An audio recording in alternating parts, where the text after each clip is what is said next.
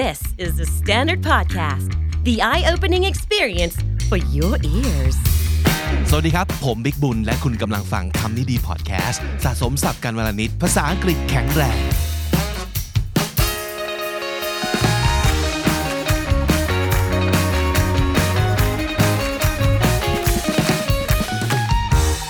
คุณผู้ฟังครับวันนี้จะเป็นเรื่องของพรีวิวหนังสือภาคต่อของ 12 กฎที่ใช้ได้ตลอดชีวิต โดย Jordan Peterson ที่ชื่อว่า Beyond Order นะครับหนังสือเรื่อง 12 กฎที่ใช้ได้ตลอดชีวิตเนี่ยมันฮิตมาก ขายดีมาก แล้วก็ถูกพูดถึงเยอะมาก คน ทำคอนเทนต์เกี่ยวกับเรื่องหนังสือเล่มนี้นี่เยอะมากเต็ม YouTube ไปหมดเลยนะครับ ลองกลับไป search ดูได้ ถ้าสมมติเกิดอยากรู้ว่าเล่มที่แล้วที่มันขายดีอยู่ในเวลานี้เนี่ยนะเขาว่าด้วยเรื่องของอะไรบ้าง แต่ว่าคราวนี้เนี่ยจริง ๆ มันออกมาสักปีงละคือเดือนมีนาคมปี 2021 นะครับ Beyond Order ออก แล้วก็ผมเชื่อว่าเวอร์ชั่นแปลไทยมาแน่มาแน่ๆนะครับ ดีไม่ดีตอนนี้มันกำลังตีพิมพ์อยู่แล้วด้วยซ้ำไปมั้งเพราะว่ามันขายดีมากอะเล่มที่แล้ว เพราะฉะนั้นเล่มนี้มันต้องมาแน่นอนนะครับ เรามา preview กันดีกว่านะครับภาษาไทยยังไม่ออกณณวันนี้นะครับ แต่ว่าเราหยิบเล่มภาษาอังกฤษมาพรีวิวกัน โดยการแค่เปิดดูสารบัญครับ ผมมาชอบวิธีนี้มากเลยนะ อย่างเมื่อไหร่ก็ตามที่ชื่อหนังสือมันออกมาแนวเนี้ยคือ 12 กฎที่ 5 แบบที่อะไรอย่างเงี้ยมีตัวเลขปั๊บผมอยากจะรู้ว่าไอ้12 ที่ว่าเนี่ยมันมีอะไรบ้าง โดยที่ยังไม่ต้องอ่านรายละเอียดก็ได้ แต่อยากรู้ว่ามันคืออะไรบ้าง วันนี้เราจะมาทำอย่างนี้กันนะครับ มีตัวช่วยเล็กน้อยก็คือผมอยากรู้ว่า เพราะว่าบางกฎเนี่ยอ่านแล้วต่อให้แปลได้ แต่มันจะไม่เก็ตว่ามันคืออะไรวะ ผมก็เลยอยากรู้ว่ามันคืออะไร ก็เลยลองไปเสิร์ชหา summary ดูนะครับก็ไปได้หนึ่ง เขาเรียกว่าสรุปย่อนะครับของหนังสือเล่มนี้เนี่ยที่น่าสนใจแล้วผมอ่านเทียบกันแบบประมาณ 6-7 เว็บเลยนะผมรู้สึกว่าที่เนี่ยกระชับและเข้าใจง่ายที่สุด ผมก็เลยเอามาฝากกันด้วยนะครับ จากเว็บที่ชื่อว่า growthhabit.com เดี๋ยวใส่ลิงก์ไว้ให้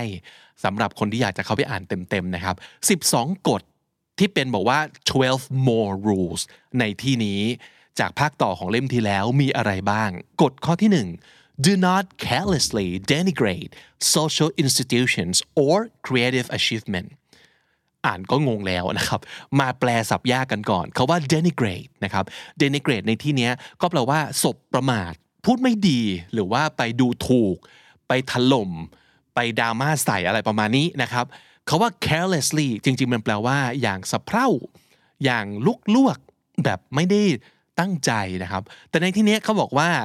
do not carelessly denigrate มันแปลว่าการ carelessly ที่นี้ก็แปลว่าการพูดพล่อยๆ แบบหลุดปากพูดแบบโดยไม่ไม่ได้ไตร่ตรองไม่ได้ยั้งคิดเนี่ยเออเขาบอกว่าไม่ให้พูดโดยแบบพล่อยๆ ใส่อะไร ใส่ social institutions or creative achievement ในที่นี้นะครับก็บอกว่า rule เนี้ยมันพูดถึงเรื่อง relationship between stability which is order and innovation which is chaos ออเดอร์กับ chaos ในสังคมต้องไปด้วยกันออเดอร์เป็นตัวแทนของความมั่นคง stability มันคือ institution สถาบันต่างๆ ในสังคม ในขณะเดียวกันอีกฝากหนึ่งมันจะมีความ chaos มีความยุ่งเหยิง มี innovation มีนวัตกรรมที่ถูกคิดค้นขึ้นมาทุกวัน แน่นอนว่าการคิดค้นนวัตกรรมพวกนี้มันจะไม่ได้เป็นไปตามแบบแผนที่ถูกเซตเอาไว้อย่างถูกต้องแล้ว มันจะไม่มีความแบบมีกฎระเบียบฟิกซ์ต่างๆ ลองคิดถึงสถาบันที่เป็นแบบบริษัทที่อยู่มาแบบ 200 ปี เทียบกับสตาร์ทอัพที่เพิ่งเกิดมา 2 เดือน แน่นอนว่าการทำงานมันจะไม่เหมือนกันถูกไหมครับกฎระเบียบไม่เหมือนกันข้อจำกัดไม่เหมือนกัน เขาบอกว่าในสังคมเนี่ยต้องมี 2 อย่างนี้ function properly together มันต้องไปด้วยกัน เพราะฉะนั้นอย่าไปด่าอะไรก็ตามที่มันเป็นกฎระเบียบมากเกินไป เพราะมันก็มีเหตุผลของมันอยู่ว่าสังคมต้องการสิ่งนี้ และอย่าไปด่าอะไรที่มันดูแบบ มันจะได้หรือว่าทำไมคิดกันแบบนี้วะทำไมรันงานกันแบบนี้วะทำไมทำธุรกิจกันแบบนี้วะทำไมคิดประดิษฐ์ของแบบนี้วะคุณไม่รู้หรอกว่าสิ่งนี้มันอาจจะกลายเป็น iPhone อันใหม่ในอนาคตก็ได้ มันอาจจะกลายเป็นนวัตกรรมที่คุณขาดไม่ได้ ในอนาคตก็ได้ เพราะฉะนั้นอย่าไปแบบ insult อย่าไปดูถูก อย่าไปปากไว ตัดสินอะไรก็ตามที เพราะสังคมต้องการสองอย่างนี้ไปด้วยกันนะครับนั่นคือกฎข้อหนึ่งข้อ2เขาบอกว่า imagine who you could be and then aim single-mindedly at it คำว่า single-mindedly นะครับมันมาจากคำว่า mind ที่แปลว่า ใจหรือความคิดใช่ไหมครับคาว่า single แปลว่าโดดเดี่ยวหนึ่งเดียว เพราะฉะนั้น single minded ก็แปลว่าอะไรก็ตามที่ใจเดียวอะ single mindedly เราเวลาเราทำอะไรแบบ single mindedly จึงหมายถึงการทำอะไรแบบเด็ดเดี่ยว ไม่วอกแวก ไม่สนใจหมายเลข 2 3 4 หรืออื่นๆ สนใจหมายเลขหนึ่งของเราเท่านั้น single mindedly สิ่งที่เราควรจะเอมคือมุ่งเป้าไปอย่างไม่วอกแวก คือ who you think you could be use your imagination ลองคิดว่าคุณเนี่ยสามารถจะเป็นอะไรเวอร์ชั่นที่เป็นร่างเต็มของคุณ มันควรจะเป็นยังไง คิดภาพนี้ให้ชัด ใช้จินตนาการให้ชัด แล้วมุ่งไปนะครับ มันเขาคงน่าจะพูดถึงเรื่องของความเด็ดเดี่ยวของการแบบสร้างตัวตนสร้าง character ขึ้นมานะครับอย่างที่บอกว่านี่การ preview ไม่ใช่การรีวิวเพราะฉะนั้นเราจะถอดความจาก เท่าที่เราเห็นจากสารบัญจากคำที่เขาใช้นะครับแล้วก็สรุปย่อสั้นๆ เท่านั้นนะครับนั่นคือกฎข้อที่ 2 กฎข้อที่ 3 คือ do not hide unwanted things in the fog unwanted things ก็คือสิ่งที่ไม่พึงประสงค์คาว่า fog แปลว่าหมอกนะครับหมอกอะไรก็ตามที่มันพร่าเลือนมองเห็นไม่ชัดเขาก็บอกว่า so this rule explains the importance of facing negative information and emotions such as grief pain anxiety and fear in life ก็คือการเผชิญหน้าครับ face negative information and emotions อาจจะเป็นอะไรก็ตามที่มันดู negative เป็นอะไรก็ตามที่มันเป็นเชิงลบ เรื่องราวแย่ๆ ข่าวสารแย่ๆ อารมณ์แย่ๆ ไม่ว่าจะเป็น grief ความโศกเศร้าเสียใจเป็น pain ความเจ็บปวด anxiety ความประหม่าวิตกกังวล หรือว่า fear ความกลัว สิ่งเหล่านี้อย่า ไปซุกซ่อนมันเอาไว้ในม่านหมอกอันพร่าเลือน ก็คือพยายามเผชิญหน้าสิ่งเหล่านี้นั่นเองนะครับกฎข้อที่ 4 คือ notice that opportunity lurks where responsibility has been abdicated อันนี้เป็นอีกหนึ่งตัวอย่างของอชื่อตอนที่อ่านแล้วงง อ่านแล้วนึกไม่ออกเลยว่ามันจะแปลว่าอะไรวะ แต่ถ้าเกิดจะให้แปลนะครับคาว่า lurks L U R K lurk แปลว่า มาด้อมด้อมมองมองอยู่ เช่นสมมติเราแบบอยู่ในบ้านแล้วเราก็เห็นใครมาเงาตะคุ่มตะคุ่ม someone someone's lurking outside the fence someone's lurking over there ด้อมด้อมมองมองตะคุ่มตะคุ่มเห็นไม่ชัด เออ นั่นคือความหมายของ lurk หรืออเคยเห็นเขาใช้ในบริบทของสมมติว่าเป็นกรุ๊ป Facebook กรุ๊ปหรือว่าเป็นแชทบอร์ดเป็นแชทรูมนะครับ แล้วบางคนที่แบบอ่านอย่างเดียวแล้วไม่พิมพ์อะนั่นคือแบบ lurking เหมือนกันเนาะเออ มันคือแบบด้อมด้อมมองมองแต่ไม่ไม่เข้ามายุ่งด้วย ไม่เข้ามาพูด ไม่เข้ามา interact กับชาวบ้านชาวเมืองเขาอะ but he's always lurking lurking around เออ เห็นนะ เห็นว่าว่าอยู่นะ แต่ไม่พูด อ่านอย่างเดียวไม่พิมพ์ประมาณนั้น นั่นคือ lurking เพราะฉะนั้นเขาบอกว่า opportunity that's lurking โอกาสที่มันอาจจะมาด้อมด้อมมองมองหรือแฝงตัวอยู่ไกลๆ เราอาจจะยังเห็นไม่ชัดนะครับ ให้สังเกตลองมองหาสิ่งนี้ เมื่อ responsibility has been abdicated responsibility ก็คือภาระหน้าที่ความรับผิดชอบของเราเขาว่า abdicate แปลว่า สละทิ้งนะครับ หรือในแง่ของแบบกษัตริย์ก็คือสละบัลลังก์ก็คือ abdicate the throne อย่างนี้เป็นต้นนะครับ ถ้าสมมติเกิดจะลองแปลก็คือ เมื่อภาระหน้าที่ของเราเนี่ย has been abdicated ก็คือถูกริบไปนะครับ ถูกต้องบังคับให้สละไป ให้มองหาโอกาส ผมก็เลยเดาว่า อาจจะเป็นเรื่องของประมาณว่า สมมติถูกไล่ออกจากงานเนี่ยลองมองหาโอกาสที่มันอาจจะแฝงตัวอยู่ในช่วงที่เราโดนไล่ออก อันนี้ผมเดานะ มันน่าจะประมาณนั้นนะครับ แต่ถ้าสมมติเกิดลองอ่านเพิ่มเติมไปจากสรุปย่อที่มีเว็บไซต์ เขาสรุปไว้เขาบอกว่า this rule explains that we shouldn't align our lives toward happiness but toward meaning and purpose อย่าไปคิดว่าชีวิตของเราต้องมีความสุขเท่านั้นถึงจะดี แต่ให้โฟกัสไปที่ความหมายครับ meaning and purpose คือเป้าหมายของชีวิตเรา เขากำลังจะบอกว่าชีวิตที่ดี ไม่จำเป็นต้องมีชีวิตที่มีความสุขตลอดเวลา แต่ต้องเป็นชีวิตที่มีความหมายและเป้าหมายบางอย่าง ประมาณนั้นอ่าแต่จริง ๆ แล้วมันจะว่าเรื่องของอะไรต้องรอไปอ่านเล่มเต็มนะครับ รอเราเอ่อรอ full review อีกทีหนึ่งนะครับกฎข้อที่ 6 คือ abandon ideology abandon แปลว่าละทิ้ง ideology ก็คือ อุดมการณ์ประมาณนั้น ideal อะไรก็ตามที่มันเป็นแบบภาพฝันสิ่งที่คุณคิดว่าควรจะเป็น ให้ทิ้งไปซะ เขาบอกว่า This rule explains why cookie cutter and one solution takes care of everything approaches don't work คำว่า approach approach ก็คือวิธีการใช่ไหมครับ วิธีการอะไรก็ตามที่ถูกออกแบบมาเป็น one solution takes care of everything เป็นวิธีแก้ปัญหาที่จะทำปั๊บแล้วปัญหาทั้งหมดคลี่คลายเลยเนี่ย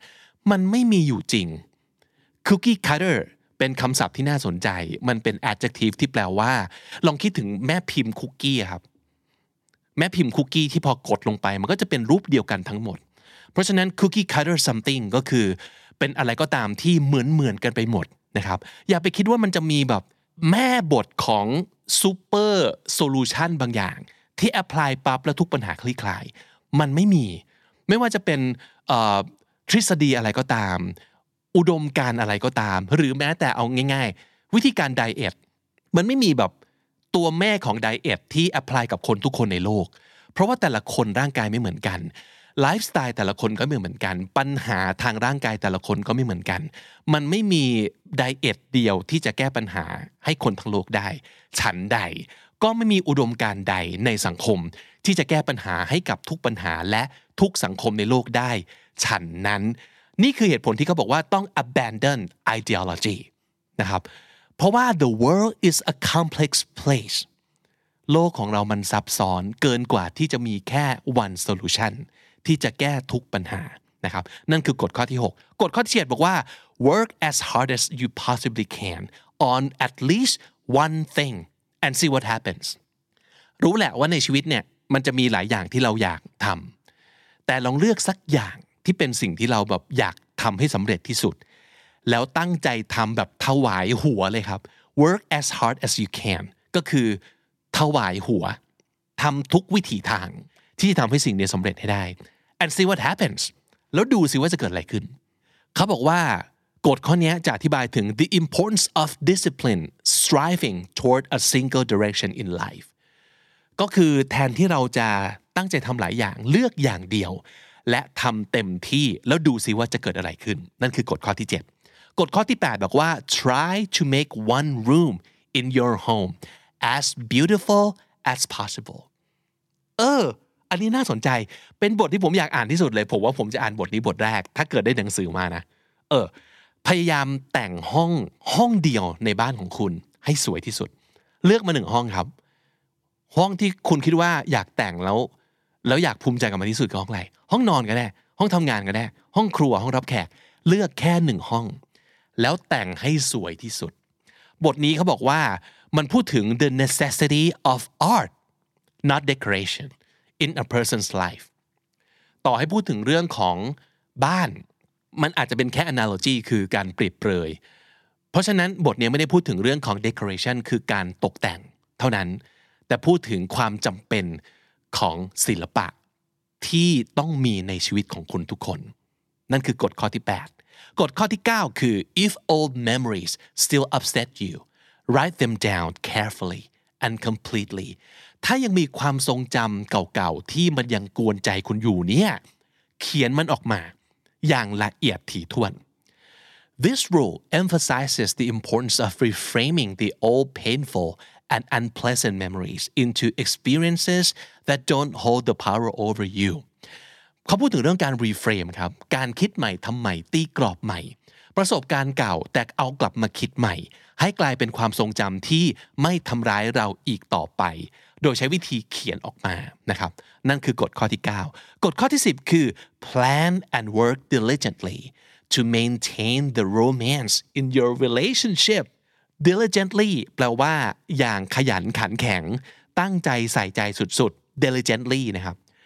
to maintain the romance อันนี้ไม่ได้พูดถึง maintain relationship นะ แต่ให้ maintain romance ใน relationship ก็คือใน relationship ยังต้องมี part ของความโรแมนติก ให้ตั้งใจต้อง plan and work diligently นะ มันเป็นสิ่งที่ไม่ใช่ว่า อยากให้มันเกิดก็เกิด แต่เราต้องตั้งใจและวางแผนให้มันเกิดนะครับว่า If you want to have a functional, healthy, and long lasting romantic relationship, you'll need to learn how to negotiate with your significant other. เออเป็นเรื่องของความสัมพันธ์แล้วคงความสวีทความหวานให้อยู่ในความสัมพันธ์ของคุณ นั่นคือกฎข้อ 10 กฎข้อ 11 บอกว่า do not allow yourself to become resentful deceitful or arrogant อย่าปล่อยให้ตัวเองเป็นอีสามคำนี้เด็ดขาด เพราะสามคำนี้เอาจริงมันเป็นง่ายมาก มันมีสถานการณ์มีผู้คนที่สามารถจะยั่วยุ ให้เราต้องเดินทางเข้าสู่ด้านมืด ของอารมณ์และตัวตน resentful คือเป็นคนโกรธครึ่งขุนเคือง มีความโกรธอยู่ตลอดเวลา deceitful คือเป็นคนโกหกตอแหลหลอกลวง คนอื่นไม่ซื่อสัตย์ arrogant คือความหยิ่ง ความพยองคิดว่าตัวเองดีกว่าทุกคนสามอย่างเนี้ยมันเป็นง่ายแต่ต้องไม่ยอมปล่อยให้ตัวเอง กลายเป็นคนขี้โกรธ กลายเป็นคนที่จำเป็นต้องโกหก หรือกลายเป็นคนที่หยิ่งพยองในความเป็นตัวของตัวเอง จนไม่ยอมเรียนรู้อะไรเลย และกฎข้อสุดท้ายเขาบอกว่า be grateful in spite of your suffering grateful คือเราต้องรู้จักขอบคุณรู้จักว่าสิ่งต่างๆเนี่ยมันมีบุญคุณกับเรา การ grateful มันคือ นอกจากขอบคุณแล้วเรายังซาบซึ้งในสิ่งที่คนอื่นหรือสิ่งอื่นเนี่ยทำประโยชน์ให้กับเรา นั่นคือความ grateful ต้องรู้จักขอบคุณ ต้องรู้จักซาบซึ้งนะ กับอะไรต่างๆ ต่อให้คุณนั้นเนี่ยมีความทุกข์มากเพียงใดก็ตามในชีวิต in spite of ก็คือ ต่อให้หรือว่าทั้งทั้งที่ ก็คือต่อให้เรากำลังทุกข์มากแค่ไหน ก็ยังต้องซาบซึ้งและขอบคุณสิ่งที่ชีวิตให้กับเรา ไม่ใช่ว่าพอเราเป็นทุกข์คือกลด่าทุกคนทุกอย่าง ด่าฟ้าด่าดิน เราไม่รู้จักขอบคุณอะไรเลยนะครับ อย่าเป็นอย่างนั้นเราต้องยัง grateful อยู่ ต่อให้เรา suffer ก็ตามที นั่นคือการพรีวิวกฎทั้ง 12 ข้อของหนังสือเล่มที่เป็นภาคต่อของ 12 rules for life นะครับ หนังสือเล่มนี้โดย Jordan Peterson ชื่อหนังสือคือ Beyond Order 12 more rules for life นะครับน่าจะมีฉบับภาษาไทยเร็วๆนี้เลยนะครับ แล้วก็ฉบับภาษาอังกฤษก็มีให้ซื้อมีให้ดาวน์โหลดกันแล้วในทุกๆทที่เลย ไม่ว่าจะเป็น Amazon ไม่ว่าจะเป็นในเวอร์ชันของ Kindle หรือว่า Audio Book ก็ตามทีนะครับ แล้วก็ในร้านหนังสือฮิตๆของบ้านเรา ไม่ว่าจะเป็นคิโนคุนิยะ Asia Books Book Depository น่าจะมีครบทั้งหมดนะครับ ถ้าเกิดใครสนใจอยากจะให้เราทำ full review ก็อดใจรอกันต่อไปนะครับ Candy Intern กลับมาแล้วนะครับ มีคนถามถึงเยอะเลย ขอโทษสำหรับทุกๆ คนที่กำลังรอคอยอยู่ เพราะว่าต้องรีบไปส่งรายชื่อบริษัทที่อยากฝึกงานกับทางสถานศึกษากันแล้วใช่ไหมครับ โอเค กลับมาแล้ว Candy Intern Gen 7 รุ่นที่ 7 แล้วสำหรับน้องๆ ฝึกงานที่คำดีๆ นะครับ so we're looking for two interns coming in and being a part of our little team ในตำแหน่งของ Creative นะครับ แต่ว่าสองคนที่จะรับเนี่ยจะมีโฟกัสที่ต่างกัน คนแรกเนี่ยมาคิดสร้างสรรค์รายการวิดีโอบน YouTube เป็นหลักนะครับ ถ้าเกิดเทียบให้เห็นภาพก็คือน้องๆที่จบมาทางนิเทศวารสาร มนุษยศาสตร์ศิลปศาสตร์ คือสายผลิตสื่อสายสร้างสรรค์นะครับ แต่อีกคนหนึ่งเนี่ยคนที่สองต้องมาคิดและสร้างสรรค์งานฝั่ง education โดยเฉพาะ นี่คือเนื้อหาที่จะเน้นเรื่องการพัฒนาภาษาอังกฤษ อย่างเต็มรูปแบบแล้ว เพราะว่ามีคนถามถึงมาเยอะเลย แล้วก็เราคิดว่าอยากจะทำเเนื้อหาทางฝั่งนี้อย่างจริงจังเลยนะครับคือเป็นสาย education จริง ๆ เพราะฉะนั้นคนที่จะมาฝึกงานตรงนี้น่าจะต้องมาทางสายศึกษาศาสตร์ ครุศาสตร์ เรียนมาทางการศึกษาอย่างแท้จริง แล้วก็อาจจะเป็นสมมตินะครับ คนที่เรียนจบไปเป็นครูสอนภาษาอังกฤษอะไรประมาณนี้นี่คือแบบสเปคเลยนะครับ เพราะฉะนั้นนอกเหนือจากฝั่งนิเทศวารสารแล้วนะ เราก็ยังเปิดรับคนฝั่งครุและศึกษาศาสตร์ด้วยนะครับ ทีนี้ก็จะเป็นการ มาฝึกงานเพื่อจบการศึกษาหรือว่าฝึกเอง โดยที่ไม่เกี่ยวกับสถานศึกษาก็ได้ อายุเท่าไหร่ก็ได้นะครับ ระยะฝึกงานอย่างน้อยเนี่ยเราอยากได้ 3 เดือนเป็นอย่างต่ำนะครับ ส่วนใหญ่จะเป็นการ work from home แต่ว่าต้องมีการมาเจอกันบ้างอย่างน้อยวีคละ 2 ครั้งนะครับ แล้วก็จะมีการทำงานออนไลน์กันอีกวีคละ 2 ครั้งนะครับ คนที่อยากสมัคร ต้องตอบคำถามมาเป็นวิดีโอ เพราะฉะนั้นถ่ายตัวเองเลยตั้งกล้อง แล้วก็ตอบคำถาม 4คำถามนี้มา ข้อ 1 แนะนำตัวเองเป็นภาษาไทย ไม่เกิน 1 นาทีนะครับ ข้อ 2 tell us about yourself in English for two minutes เป็นภาษาอังกฤษนะครับ แต่ให้พูด 2 นาที อย่าพูดเรื่องซ้ำกับที่พูดเป็นภาษาไทยแล้วนะครับ ข้อ 3 ตอบเป็นภาษาอังกฤษนะครับข้อนี้ if you can take any classes in the world what are three classes that you will take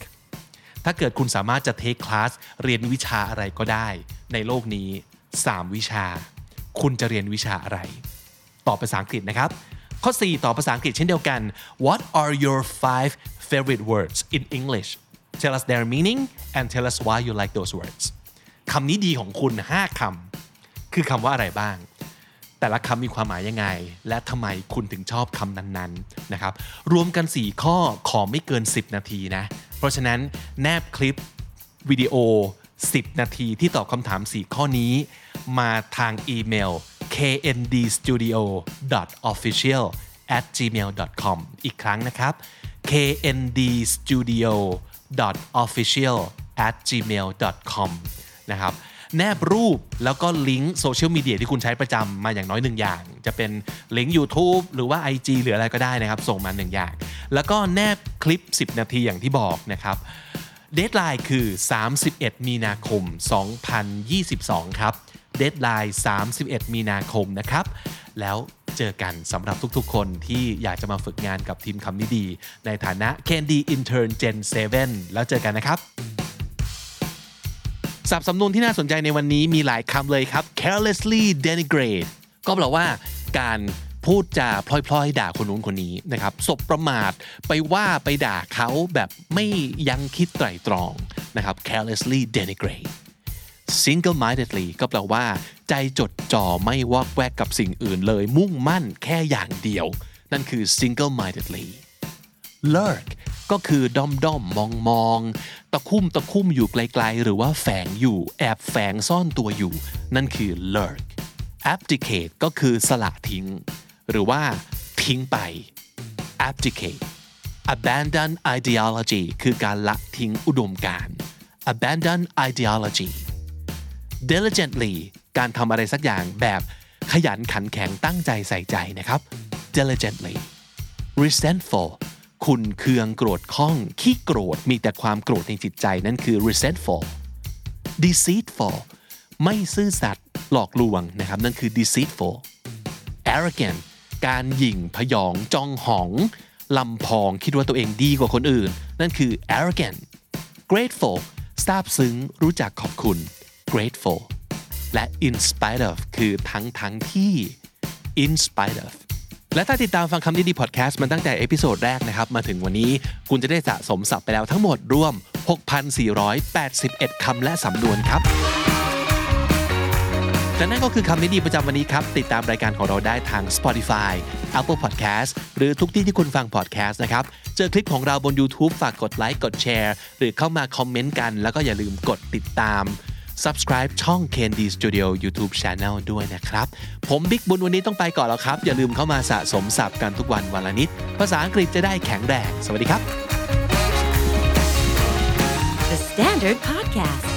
eye opening for your ears.